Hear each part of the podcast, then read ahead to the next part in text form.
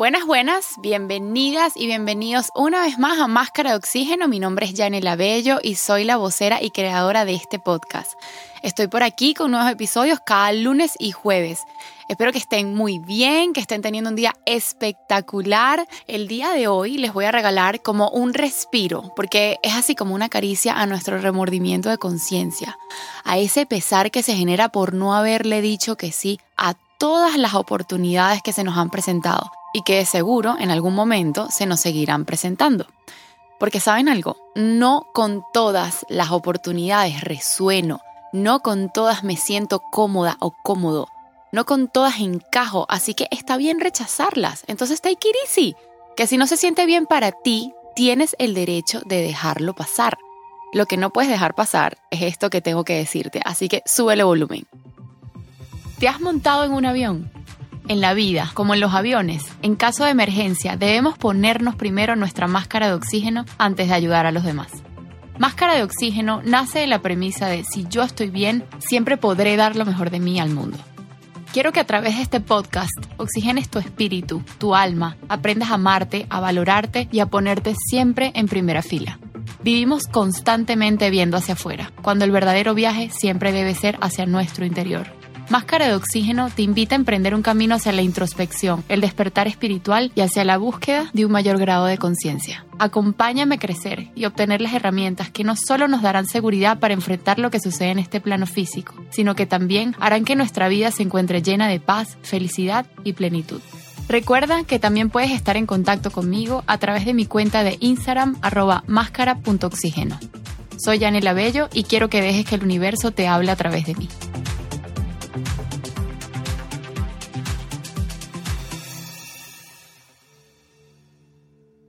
El episodio de hoy está muy inspirado en casualmente dos de mis mejores amigos, cada uno muy diferente del otro. Una es mujer y el otro es hombre. Prefiero no mencionar sus nombres para no exponerlos. Y por supuesto que el día de hoy también juega un papel muy importante mi propia experiencia. Entonces digamos que gracias a estos tres puntos de comparación, logré ver, o digamos que logré concluir que no siempre debemos aprovechar cada oportunidad que se nos presente. Y ya voy a ir para allá.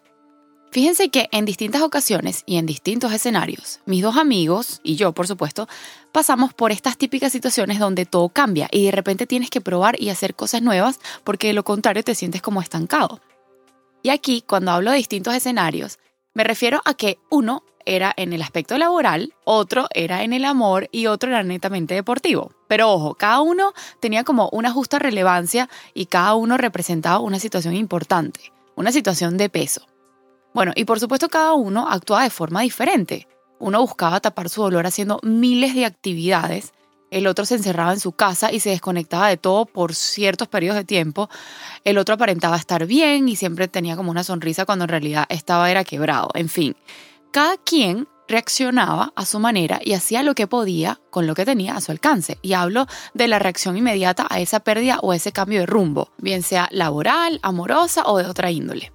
Entonces, entre una cosa y otra, incluyéndome, y no sé por qué realmente, pero transcurrido un tiempo, y ojo, esto sucedió a destiempo, no es que nos pasó a los tres a la misma vez, sino que recientemente me pasó a mí y me acordé de estas dos conversaciones que había tenido con, con ellos de forma individual en sus momentos. Cada uno empezó como a abrirse a las tantas y todas infinitas posibilidades y oportunidades. Y ojo, eso está bien, pero cuando les hablo de abrirse era que aceptaba todo lo que les venía, todo. Y por supuesto que al tener esa apertura, le, les da cabida a muchos cambios, a nuevos comienzos, a nuevas vivencias. Pero el aprendizaje aquí, el gran aprendizaje aquí fue, o mejor dicho, es que no todos esos cambios o todos esos nuevos comienzos son necesariamente positivos o suman, contribuyen con mi evolución, que algunos capaz y te hacen más bien hasta retroceder. Entonces yo observaba cómo mis dos amigos, desesperadamente hablando, y yo también, pero quizás en menor proporción, se abrían a todo, decían que sí a todo. Por ejemplo, vamos a hablar específicamente del caso de mi amiga. Ella estaba pasando por un duelo amoroso. Y bueno, los duelos tienen sus etapas y, ella, ella estaba como casi en la última, que es la, la etapa de la aceptación. Y la verdad, yo siento que ella iba súper bien, iba muy, muy bien. Hasta que un día le entró como una desesperación y hizo como este cambio de conducta y empezó a aceptar cualquier invitación de cualquier persona. Y yo le decía, pero ¿estás seguro que quiere salir con él? Y ella siempre me decía, sí, o sea, no me gusta, no tenemos mucho en común, pero, pero me voy a abrir a ver qué pasa. A veces hasta, hasta salía sintiéndose incómoda, yo la conozco. Y aún así salía, porque ella me decía que esa era una oportunidad que se estaba presentando en su vida y ella la tenía que tomar a juro y porque sí. Entonces, wow, yo creo que al final eso más bien la terminó desgastando tanto que incluso retrocedió en su mismo duelo, porque llegó a pensar, después de haber salido con tantos tipos, que jamás iba a encontrar a alguien como su ex. Entonces quedó frustrada, quedó agotada, quedó como en ese estado de carencia. Y ella misma decía, no entiendo si hubo tantas oportunidades y todas las aproveché, ¿por qué todas salieron tan mal? Y fíjense que aquí la enseñanza es, y cito el título del episodio de hoy, no todas las oportunidades se deben aprovechar. ¿Y por qué digo yo esto? Porque no todas se sienten bien, no todas me funcionan a mí. No tengo que decirle que sí a todas por el simple hecho de que están ahí. Porque si pensamos de esta forma, es porque tenemos miedo de que jamás se nos vuelva a presentar alguna otra oportunidad y entonces terminamos eligiéndola desde el miedo, no desde el amor. Y recuerden siempre, que siempre se los repito una y otra vez, cuando tomamos decisiones desde el miedo, desde la carencia, siempre salen mal. Y lo mismo pasa a nivel laboral. Cuando fracasamos en algún trabajo o en alguna inversión que, que hicimos que no sirvió de nada o nuestra idea de negocio no funcionó, no porque eso haya sucedido significa que yo voy a decirle que sí y voy a poner mi dinero en cuanto oportunidad de negocio vea, no. Ya va, ¿dónde está el análisis? ¿Me conviene? ¿No me conviene? ¿Se ve favorable? ¿No se ve tan atractivo? ¿Cuál es la capacidad de retorno de inversión? Hay muchísimas cosas que evaluar antes de decirle que sí a una oportunidad.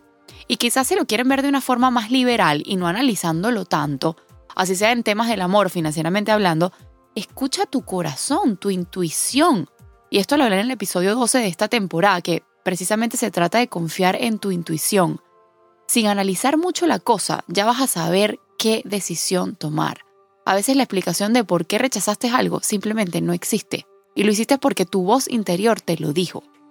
Imaginen cuántas veces mi amiga dejó de escucharse a sí misma por estar cegada a ese pensamiento absurdo de tengo que aceptar cada oportunidad. Imagínense con cuánta gente salió que no le daba feeling.